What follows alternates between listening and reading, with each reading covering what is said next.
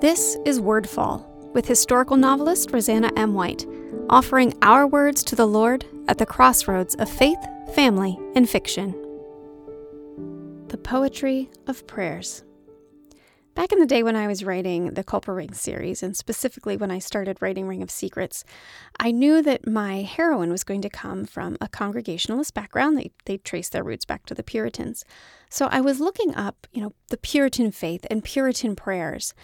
And what I found was really amazing. I discovered these prayers that are written almost like poetry, and they express these deep, wonderful things that I think even today we'd look at and go, "Wow, that seems like really modern, right?" Like these are are just um, really intimate prayers. And so I incorporated them throughout the Culper Ring books. Um, and I also wrote a bit about it on my blog, and I just wanted to share some of that today. So I copied a lot of these Puritan prayers into a document and even broke them into lines and stanzas as if they were poetry. And when I read through them like this, it showcases the perfection of faith, how it combines our weaknesses with His strength. And so I wanted to just share some of these. The Deeps. Lord Jesus, give me a deeper repentance, a horror of sin, a dread of its approach. Help me chastely to flee it and jealously to resolve that my heart shall be thine alone. Give me a deeper trust, that I may lose myself to find myself in thee, the ground of my rest, the spring of my being. Give me a deeper knowledge of thyself as Savior, Master, Lord, and King. Give me deeper power in private prayer, more sweetness in thy word more steadfast grip on its truth.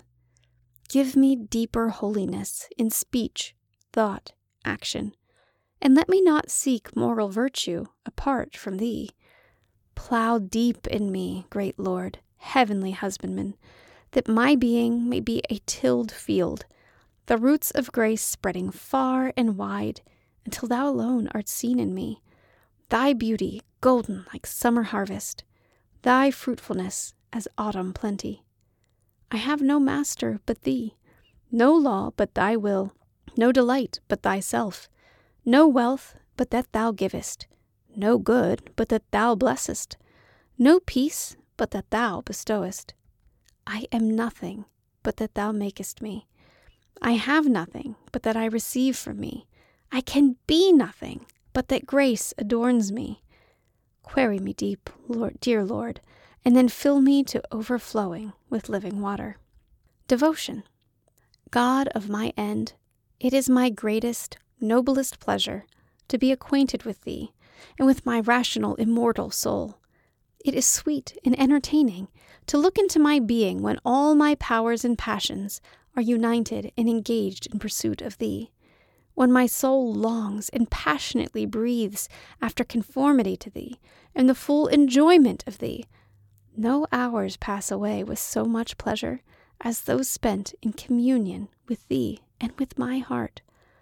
Oh, how desirable, how profitable to the Christian life is a spirit of holy watchfulness and godly jealousy over myself, when my soul is afraid of nothing except grieving and offending Thee.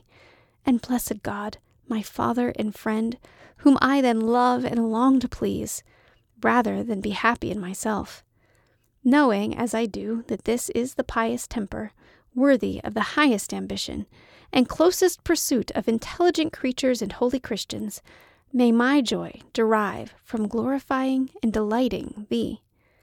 I long to fill all my time for Thee, whether at home or in the way, to place all my concerns in Thy hands, to be entirely at Thy disposal, having no will or interest of my own Help me to live to Thee forever, to make Thee my last and only end, so that I may never more in one instance love my sinful self.